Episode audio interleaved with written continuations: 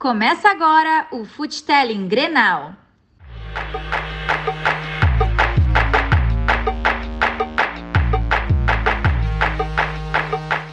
Olá, olá, muito bem-vindo ao Futelling Histórias do Futebol. E hoje temos a segunda parte do Futelling Grenal 19. Vamos falar do Grêmio e a partida de volta na Copa do Brasil.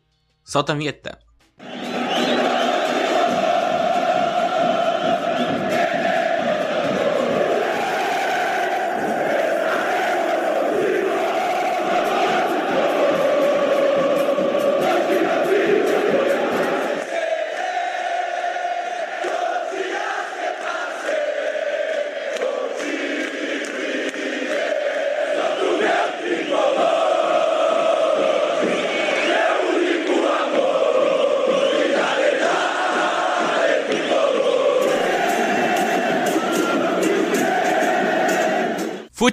Grenal.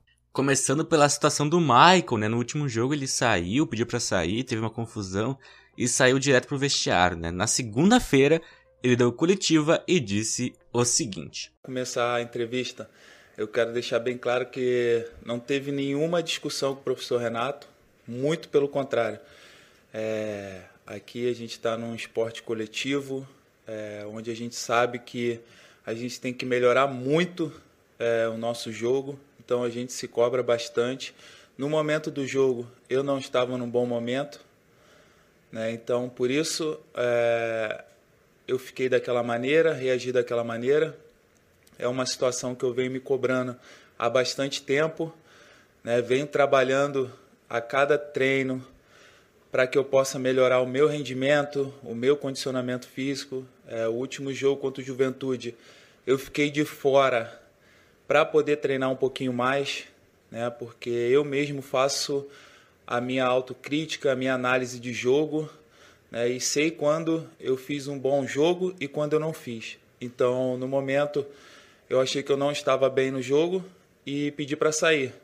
Né? E por estar chateado comigo mesmo, fui direto para o vestiário. É, acho que não tem nada demais.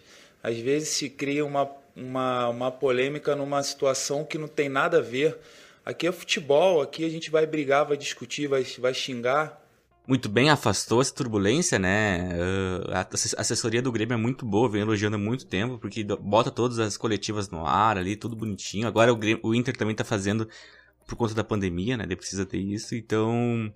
Uh, mas o Grêmio aí é uma grande assessoria da imprensa. Uh, teve problema no domingo ali, né? Foi o jogo uh, contra o Bragantino. Na segunda-feira já teve a coletiva. Isso também, ali, uh, eu lembro também aquela, aquela fase que o Grêmio foi mal, perdeu pro Católica.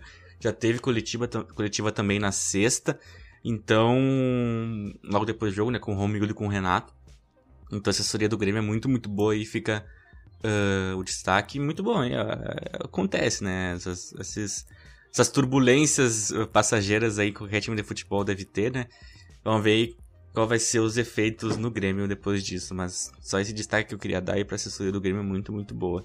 E diferente do Inter, né, que teve, agora fazendo um paralelo, que teve a situação do, do Caetano e do Kudê e tá por isso, né, ninguém foi, ninguém foi apagar esse incêndio e tá pegando fogo lá no, no Inter, mas eu falo mais sobre isso no próximo Futelli, o episódio 20 aí, que vai sair na segunda. Mas vamos, vamos para as notícias do Grêmio que renovou o contrato do lateral esquerdo Guilherme Guedes e do atacante Guilherme Azevedo na manhã da quarta-feira. Os dois ampliaram seus vínculos por mais um ano e assinaram até dezembro de 24 e receberam valorização após chances recebidas no, no profissional esse ano. Né? O Guedes recebeu chances do time principal no retorno da pandemia e agradou a comissão técnica. Depois teve uma lesão muscular grave e agora está em processo de retorno. Né? Já treina com bola, mas ainda não foi relacionado por Renato porta-loop, né? O Guedes, boa opção aí para lateral esquerda. E o Azevedo às vezes entra ali também, é relacionado. Uma boa peça pro lado do campo lá no ataque, né? Outra notícia, a CBF remarcou o jogo atrasado do Grêmio contra o Goiás pela sexta rodada do Brasileirão. Para o próximo dia 30, o que pode gerar ao clube gaúcho uma maratona de nove partidas em um mês. A média é de quase um compromisso a cada três dias entre novembro e o, come e o começo entre novembro e o começo de dezembro, né? Vai ter Copa do Brasil, Libertadores, Brasileirão.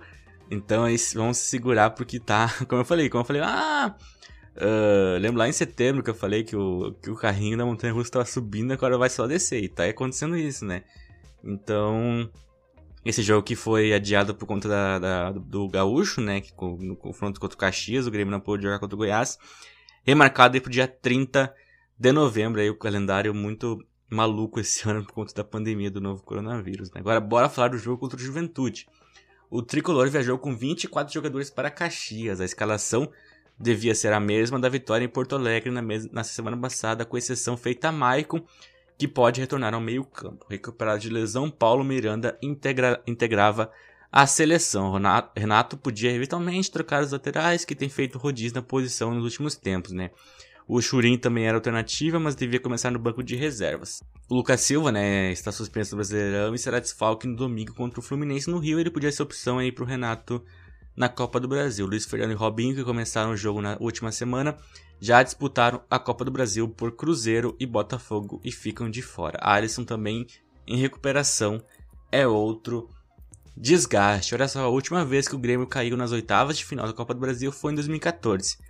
Na época, o tricolor perdeu o jogo de ida para o Santos por 2 a 0 na Arena, mas foi eliminado por decisão judicial por conta das ofensas racistas de alguns torcedores contra o goleiro Aranha do Peixe. De lá para cá, o Grêmio caiu nas quartas para o Fluminense em 2015 após dois empates. No ano seguinte, já com o Renato no comando, foi campeão em cima do Atlético Mineiro, chegando aos atuais cinco títulos da Copa do Brasil. Em 2017, quase repetiu a dose, mas caiu na semifinal para o Cruzeiro. O time mineiro viria a ser campeão. Na edição seguinte foi eliminado nas quartas pelo Flamengo e no ano passado chegou novamente às semifinais quando foi eliminado pelo Atlético Paranaense. Bora para o jogo ver se o Grêmio manteve esse bom histórico na Copa do Brasil. Juventude contra Grêmio. O Grêmio venceu o jogo de ida por 1 a 0 na Arena. Agora jogava por um empate para avançar às quartas. Vitória do Ju Juventude por um gol de diferença levava a decisão para os pênaltis. Não havia gol qualificado. Para avançar, o Juventude precisava quebrar a marca de não vencer o Grêmio há 10 jogos. Já eram mais de 4 anos. Além disso, o time de Caxias do Sul só triunfou uma vez em 7 jogos até aqui na Copa do Brasil. O Grêmio ainda conta com outro retrospecto para confiar na classificação sem tomar sustos. Desde que o técnico Renato Portaluppi voltou ao clube em 2016, o tricolor sequer sofreu gols contra o Juventude. Bora para as escalações. Nossas almas em festa saudam esse clube de real tradição. Na mais sã alegria se escudam, entoando esta marcha canção. Juventude, o passado de glória. Juventude veio a campo com Marcelo Carné, Igor, Wellington Barreiro e Altinho, João Paulo, Gustavo Bochecha e Neto Dalberto, Rafael Silva e Breno Lopes. Destaque aí o Renato Cajá e o Capixaba testaram positivo para o Covid-19 e desfalcam uh, a delegação, né? Torcida para uma ótima recuperação para os dois jogadores aí que não puderam jogar nessa partida.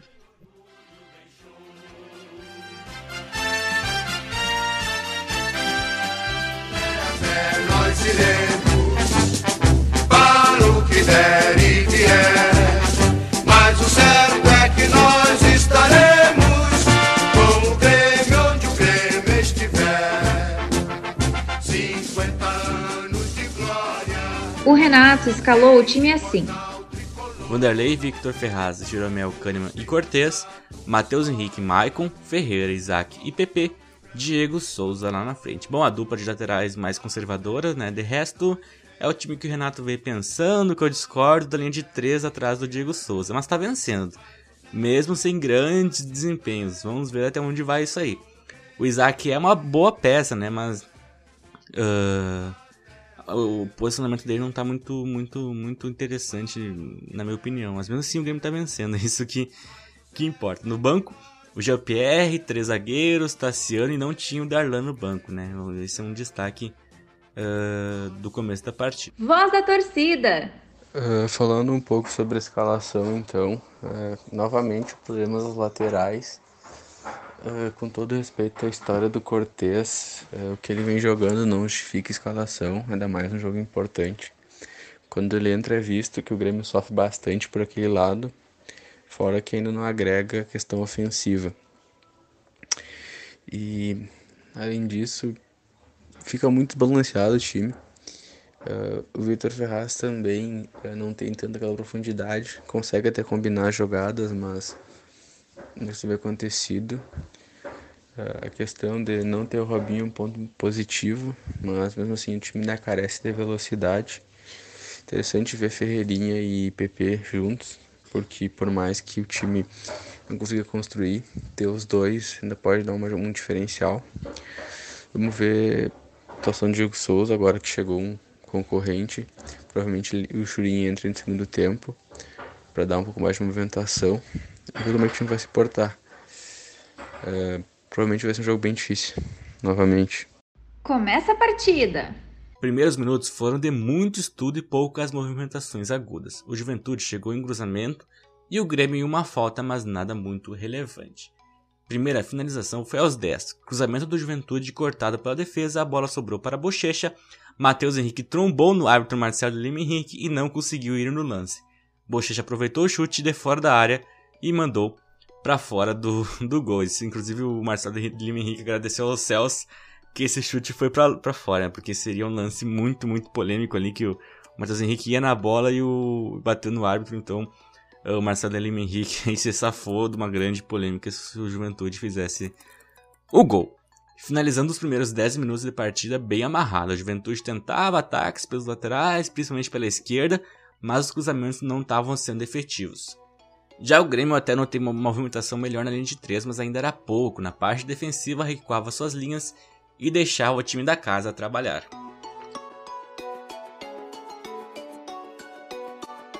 Aos 13, Dalberto cortou Maicon e arriscou de longe. Fácil defesa de Vanderlei.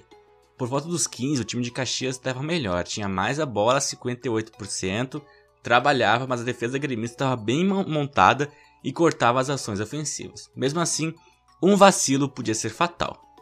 Com 20 minutos terminados, a partida se desenrolava na mesma, porém o Grêmio começou a se impor um pouco mais e estava indo para o ataque. Ainda não tínhamos chances claras para nenhum dos lados. O Juventude atacava muito pelo lado esquerdo da defesa gremista. Aos 22, Rafael conseguiu uns dribles na área, mas faltou o último toque. Aos 23, cruzamento perigoso que Jeromel fez corte decisivo. Aos 25, Ferreira recebeu rebote de cobrança de falta e riscou de fora, mas foi para longe do gol. Aos 28, primeira grande chance da partida. Ferreira recebeu e infiltrou na área. Saiu de cara com Carné, tentou o chute por cima, mas foi bloqueado. Individualidades gremistas são a válvula de escape desse time burocrático. Até tinha notado uma mudança de movimentação na G3, mas ela não se concretizou. Isaac, peça fundamental nesse esquema, estava aparecendo muito, muito pouco. Aos 34, o Igor chutou para a defesa segura de Vanderlei. Apesar de estar melhor, mais organizado e mais volume ofensivo, o Juventude não tinha conectado uma grande chance ainda. A defesa gremista estava bem segura. E aos 38, péssima notícia, Michael levou a pior em uma dividida e saiu de campo de maca, sentindo muito. Renato teve que colocar Lucas Silva em seu lugar. E a grande chance do primeiro tempo foi aos 42. Matheus Henrique recebeu Diego Souza na área, tentou o drible do goleiro, mas ele cortou. No rebote, Diego Souza chutou para Barreiro tirar em cima da linha. Imensa oportunidade de gol gremista. Aos 44, PP arriscou da entrada da área e Karnek defendeu novamente. O Grêmio cresceu na partida no final do primeiro tempo, principalmente e com suas individualidades, mas foi isso na primeira etapa. O primeiro tempo, em resumo, foi marcado por partida muito amarrada e com poucos espaços, muito porque a bola ficou mais com o time da casa que se lançou para o ataque, principalmente pela esquerda. Porém, a defesa gremista cortava as ações de forma efetiva. Cabe né, o pensamento que um vacilo podia resultar em gol do Juventude. Mesmo com o maior volume ofensivo do time da casa, foi o do Grêmio as melhores chances com Ferreira e jogada de Matheus e Diego Souza. Mas o meio-campo gremista estava inoperante, Isaac pouco apareceu. A tendência do segundo tempo era a juventude se jogar cada vez mais e Pepe e Ferreira podiam ser peças boas para contra-ataque. Sobre mudanças, Darlan não estava no banco, então pela mobilidade do contra-ataque podia ser interessante tirar o Diego Souza para colocar o Jean e avançar o Isaac, quem sabe com isso ter mais força no meio-campo. Etapa complementar. No intervalo, o Isaac uh, saiu, né? O Renato tirou o Isaac para entrar o Tassiano. O titular, o titular, como eu falei, não vinha fazendo boa parte e o Tassiano podia ser interessante para ter mais meio-campo, mesmo que sua qualidade seja questionada. Vamos observar. E a tendência de ataque do Juventude foi confirmada. Aos quatro, Neto recebeu na área e chutou forte. Vanderlei fez ótima defesa, salvando o tricolor. Aos 7, um lance surpreendente. Igor, na lateral direita, arriscou de longe. A bola foi com força e precisão, mas bateu no travessão. Vanderlei estava na bola. Outra grande chance do time de Caxias na segunda etapa. E foi de surpresa essa aí. Aos 9, reclamação de pênalti pro lado do Juventude. Eltinho driblou Matheus Henrique e infiltrou na área. Jeromel foi na dividida e o jogador do time de Caxias caiu. Porém, só teve revisão dos árbitros de cima do VAR. No campo, segue o jogo. Inclusive, eu acho que não tem a cabine do VAR no campo ali nos jogos do Grêmio, porque uh, teve jogo ali contra o, o, Santos, né, que não teve revisão no VAR no, no campo. O jogo contra o Atlético Paranaense também teve um pênalti pro Grêmio que nem o árbitro viu no, na TVzinha. Esse, esse lance também era, era dever na TV, pelo amor de Deus. Ali, o, inclusive o Sandro Benahit falou que foi pênalti. Eu achei também que o Jeromel vai na, na perna. E o árbitro nem foi chamado para ver na TV. Então, como o Renato falou, no jogo contra o, o Santos, né? Os árbitros de vídeo lá tem que parar de, de marcar, né?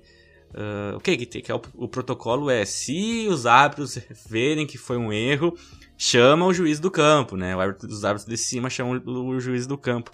Mas mesmo assim, esse lance foi muito, muito estranho e não ser nem visto no VAR, né? Inclusive, como os outros lances do Grêmio, eu não vou ser injusto e falar que esse lance foi pênalti os outros do Grêmio que o Grêmio teve pênalti, reclamação de pênalti não foi, né?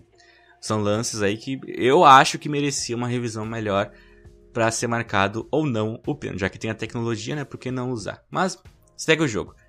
Por volta dos 10 minutos, Juventude sufocava o Grêmio, 73% de posse, duas chances claras, um lance perigoso de pênalti, né? E domínio territorial. O tricolor continuava na mesa, muito burocrático, Tassiano não foi a mudança que se esperava e as linhas defensivas estavam muito recuadas. Aos 14, Neto arriscou de longe e quase marcou um golaço. Fechando os 20 minutos com mais uma chance clara do Juventude. Rafael Silva venceu de cânima pelo alto e cabeceou com muito perigo para fora. O Grêmio até tinha respondido o ímpeto inicial do time da casa com algumas movimentações ofensivas, porém não foi o bastante para assustar. Juventude estava pressionando, teve três chances claras já e estava merecendo o gol. Aos 22 saiu Ferreira para entrar Jean-Pierre. Com isso ele recompõe o meio e Tassiano foi para a ponta. E como quem não faz, aos 25, após receber passe de lateral, Diego Souza cruzou na área. Lá estava Tassiano e cabeceou para o fundo das redes. 1 a 0. Não dá pra falar que foi injusto, né? Depois da entrada do Gia, o tricolor pressionou e conseguiu o gol. O time da casa foi punido por ter tantas chances e não abrir o placar. E o Juventude sentiu. Aos 24, PP assinou de forma brilhante, GPR na área. Ele saiu de frente com o Carné, tentou cavadinha, mas o goleiro mandante defendeu muito bem. A bola sobrou para Diego Souza, que chutou para novo salvamento de Carné. Indo para os últimos 15 minutos de tendência do tricolor administrar e até ampliar a vantagem. Juventude sentiu muito gol e o tricolor estava melhor nesse ponto da partida com a entrada precisa do GPR. Aos 38, Maciel passou por Victor Ferraz e chutou para a grande defesa de Vanderlei. Aos 39 saiu Diego Souza e Matheus Henrique para entrar o Churin e o Everton. Aos... E com isso daí o Everton foi para a ponta e o Tassiano voltou para o meio. E aos 46, Maciel arriscou de longe de novo para a nova defesa de Vanderlei. Com isso, fim de jogo. Vamos ouvir um resumo do segundo tempo. Muito bem, segundo tempo começou com juventude bem melhor. Teve pelo menos três chances claras e uma reclamação de pênalti em lance de perigo. Porém, na metade do segundo tempo, o GPR entrou, o gol saiu logo em seguida. O time da casa sentiu muito o lance e a entrada do Jean fez o Grêmio crescer. Os últimos minutos foram de administração gremista e ainda com chance de ampliar a vantagem, mas foi suficiente. Juventude 0, 1 para o Grêmio, no agregado 2 a 0 para o tricolor gaúcho, né? Com esse resultado, o Grêmio classificado para as quartas de final da Copa do Brasil. Muito bem, vamos ouvir a opinião do Matheus Pinheiro e do Guilherme Menezes, nosso grupo de torcedores uh, do WhatsApp. Inclusive o, o, Guilherme Dutra falou ali antes na, da sobre a escalação, né? Só fazendo destaque dando os nomes os nomes para os torcedores, né? O que falou sobre a escalação foi o Guilherme Dutra, mas você que se você ouve certinho aqui o nosso Foottime já, tá, já tá familiarizado com as vozes, né? Agora vai falar o, o Matheus Pinheiro e o Guilherme Menezes. Bom, apesar da gente ter se classificado, uh, isso obviamente né, deixa a gente feliz, porque é a busca por um título, né? Não dá para descartar. Tem o dinheiro envolvido, né? A Copa do Brasil sempre paga muito bem, 3 milhões e não sei quanto. Uh, apesar disso, cara, eu não vi grandes aspectos positivos nessa partida. Acho que o Grêmio tem que sair muito mais com lições. E eu não sei até que ponto isso tá fazendo efeito no time do Grêmio, né? Porque tem vários jogos aí que o Grêmio não tá jogando tão bem, sai com um resultado legal, ou sai com um benefício, assim, da partida, e no próximo jogo parece que não mudou nada, sabe? Ou não aprendeu muito. Principalmente porque o Renato escala o time de um jeito muito nada a ver. Ele geralmente mexe as peças que não tem que mexer, as laterais, uh, o meio-campo ali, ele altera alguma coisa, e aí as mexidas que ele faz são muito incertas é difícil, assim, parece que ele não aprende de partida em partida, né? Então a gente vai levando assim, né? Hoje, felizmente, o Grêmio ganhou. Então a gente espera sempre que o, na próxima partida o Grêmio, né, ligue o alerta para alguma coisa. O que eu acho que o Grêmio tem que ligar o alerta para a próxima partida? Para um dos poucos aspectos positivos que essa partida teve, que foi o Jean-Pierre. Ele entrou muito bem, assim, ele mostrou que o futebol dele é de qualidade incrível e que o problema mesmo é a parte física. Porque tirando isso, a técnica dele é sensacional e que ele tem que ser titular dessa equipe. Para mim, é unânime. Eu não vejo outro jogador ali que possa armar a equipe e possa fazer o Grêmio funcionar num esquema legal como o Jean-Pierre poderia. Né? A gente até tem o Isaac ali que faz um jogo bom, mas acaba que ele tem que chover no molhado porque não é uma posição que ele se adapta tão bem. Né? Enquanto que o Jean-Pierre é mais versátil. A gente viu ele até marcando hoje, né, quando entrou. Então, eu gosto muito mais do futebol do Jean-Pierre para o time que o Grêmio precisa, assim, né? Por isso que faz muita falta. Então, eu espero que contra o Fluminense ele já comece jogando, né? Não entre depois, assim como tem sido nas últimas partidas. Para mim, esse foi um dos melhores aspectos assim do jogo, né? Em termos positivos, né? Porque não teve muita coisa além disso, a não ser o gol do Tassiano, que foi bem inesperado. E fora o fato do Grêmio ter jogado muito mal assim ao longo da partida, né? De, os jogadores precisarem melhorar em vários aspectos. Tem que corrigir essa questão das laterais, né? Eu não sei se é legal ficar alternando tanto e de forma tão significativa, sabe? Ele tira os dois laterais e põe os outros dois, tira os outros dois e põe os outros dois, sabe? Ele não altera gradativamente, ele faz mudanças muito bruscas. É o Vitor Ferraz e o Cortez, sabe, que são jogadores assim que estão um nível um pouco abaixo, né? Pelo menos o Vitor Ferraz está um pouco abaixo do Orejuela, o Cortez e o Diogo Barbosa não tem nem comparação. Então eu espero que isso também mude. E o Churin, cara, ele tem que ganhar mais oportunidade integral, né? Não só entrar oito minutos ali e ver o que acontece. É um jogador que chegou com uma expectativa muito alta, a gente espera que consiga jogar mais. E, enfim, essas são algumas das reclamações em relação a essa partida, mas que bom que a gente se classificou, pelo menos, né? Abriu o olho para não cometer de novo esse futebol engasgado aí, né? Que fica toda hora irritando o torcedor. Tá, falando do jogo de hoje do Grêmio, uh, da Copa do Brasil, Uh, começando pela escalação, eu achei até ok. Uh, teve uma surpresa do Cortez ali, tava todo mundo espera, esperando o Diogo Barbosa, porém veio o Cortez. Eu não, eu não tô mais entendendo a lógica dos Renato, do Renato para escalar os laterais. Uh, o que eu pensava, tentava pensar com a cabeça dele não faz mais sentido para mim. Então eu só quero que o Cortez não jogue nenhum jogo decisivo e que o Guilherme Guedes comece a ganhar mais chance. Uh, falando agora sobre o jogo, o Grêmio começou jogando muito mal, tava tomando um nó tático do Juventude, não conseguia trocar três passes, só o Juventude uh, trocava passe, jogava, criava, enfim. Tava um Grêmio muito ah, não conseguia jogar. Mas, compensação, tava marcando bem Juventude. Juventude não oferecia perigo, assim. Era muito pouco risco de tomar um gol, assim. Uh, daí o jogo foi acontecendo, foi passando o tempo e, e o Grêmio foi mexendo e foi melhorando conforme as mexidas do Renato. Uh, o Maicon se machucou, entrou o Lucas Silva o time deu uma melhoradinha. Tanto é que até então não tinha feito nada, nada. Entrou o Lucas Silva, teve aquela chance que o Diego Souza chutou e o zagueiro paraguaio do Juventude tirou em cima da linha. Daí acabou o primeiro tempo. Uh, saiu o Isaac, que não, não apareceu muito, acho que nem por culpa dele, mas função no meio-campo por completo, não conseguia tro uh, trocar passe, não criava. Daí saiu o Isaac e entrou o Tassiano, que uh, vamos dizer assim, foi o protagonista do jogo. Pelo, pelo que se espera dele, pelas críticas que ele vem recebendo e pelo que ele apresentou. E eu não acho que ele é um jogador ruim. Tanto é que ele não. Uh, tirando o gol, tá? Não, é chato julgar o jogador só ó, porque ele fez um gol, mas ele não fez uma partida ruim. Ele. A gente sabe que ele vai entregar. Não é nada demais, mas também não é um jogador que erra tudo que tenta fazer. Uh, acho que não. As críticas que ele recebe da torcida não não são compatíveis com o futebol dele, sabe? Eu acho que a torcida tinha que ter mais paciência com ele, com o Tassiano. Daí ele entra como meia no lugar do Isaac. Uh, daí logo depois o Renato tira o Ferreira e bota. Quem que o Renato bota? O Jean-Pierre, né? Daí o Jean-Pierre assume meio campo e o, e o Tassiano vai para direita. Daí eu acho que é aí que acontece o gol, né? Que foi uma jogada que começa com o Cortez, que é criticado. Que ele faz uma boa jogada, consegue um espaço legal, toca pro Diego Souza, que dá baita de um cruzamento pro Tassiano. Foi um belo gol por personagens criticados pelo Grêmio. E aí quando o Jean-Pierre entra, ah, ele mostra toda a qualidade que ele tem. E o Grêmio muda todo o jogo pro Grêmio.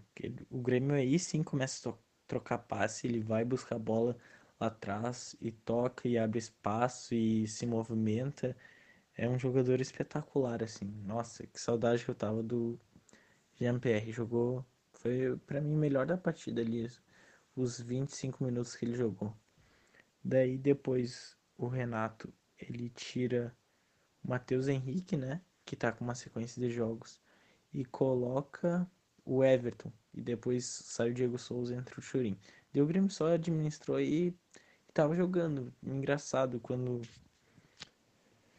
o jogo já estava praticamente decidido, o Grêmio começou a jogar bola em vez de criar vantagem antes. Então, o que que eu que que eu vou dizer? O que que eu espero do Grêmio no decorrer da temporada? Eu espero que o Jean tenha mais sequência, né? E que esse time desande aí. O fiquei bastante decepcionado que o Darlan, né? Que é um jogador que foi titular no Grenal, fez gol lá, lá em Salvador contra o Bahia. Quando, tipo, aproveitou as oportunidades e agora tá perdendo espaço no time. O Renato hoje levou três zagueiros pro banco e não levou o Darlan. É um pouco estranho isso aí, né? Eu acho que ele é um jogador parecido com o Matheus Henrique, questão de características ali se movimenta bastante, tem um bom passe curto e não estava nem no banco. Estranho isso aí. Mas é isso. Muito bem, concordo com os guris, né? O GPR foi uma peça muito, muito importante, entrou no jogo, logo saiu o gol, né? E depois ele controlou muito meio campo, uma peça muito, muito interessante. O Renato falou na coletiva que ele tem um pouco de receio de botar o GPR, porque ele ficou muito tempo parado, e ele falou assim: ah, às vezes ele tá aos 30 km por hora e o restante do time, o time adversário, tá 90, 90 km por hora, né? É a grande crítica que muitos fazem ao GPR, que é um jogador que se desliga, que não consegue acompanhar muito uh, o jogo. Mas mesmo assim, ele tem. O Renato tá colocando ele no jogo uh, no segundo tempo e tem mudado bastante a história dos jogos, né? Então, das partidas. Então.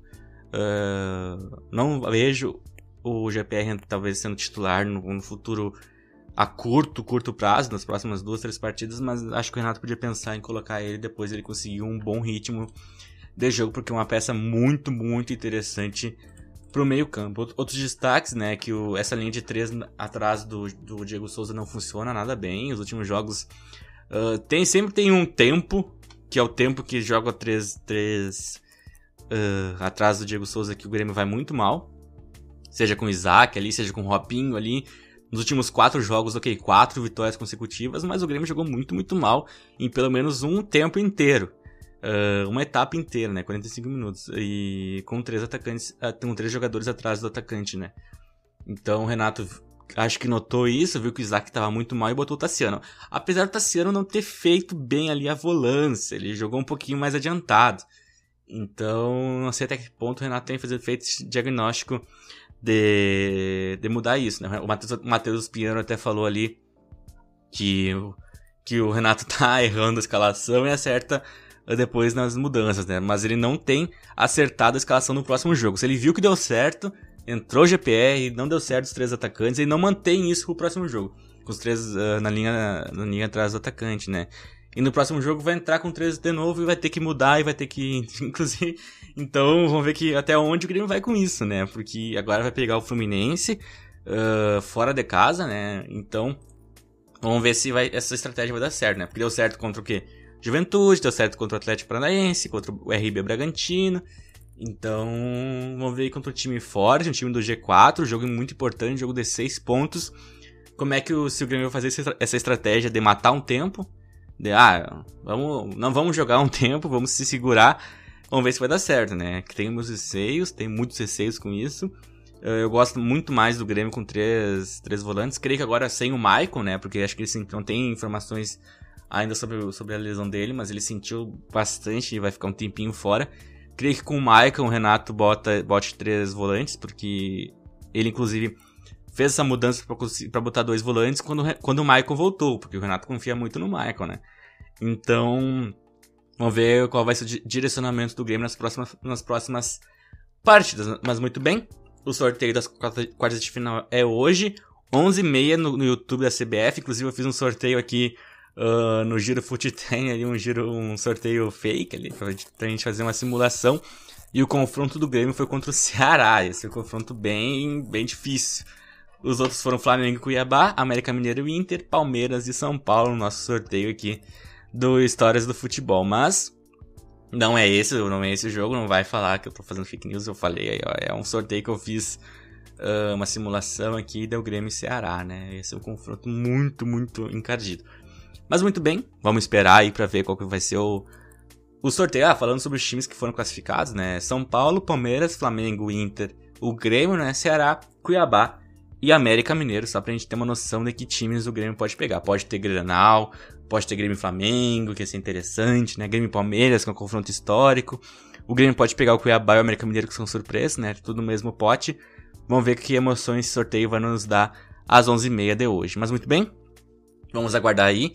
Uh, eu volto na segunda-feira com o Futebol Grenal. O Inter enfrenta o Curitiba domingo às 4 horas e o Grêmio enfrenta o Fluminense domingo 8 e meia da noite. Muito bem, eu volto na segunda-feira. Até lá. Tchau, tchau. Fui. Você acabou de ouvir Futelling Histórias do Futebol.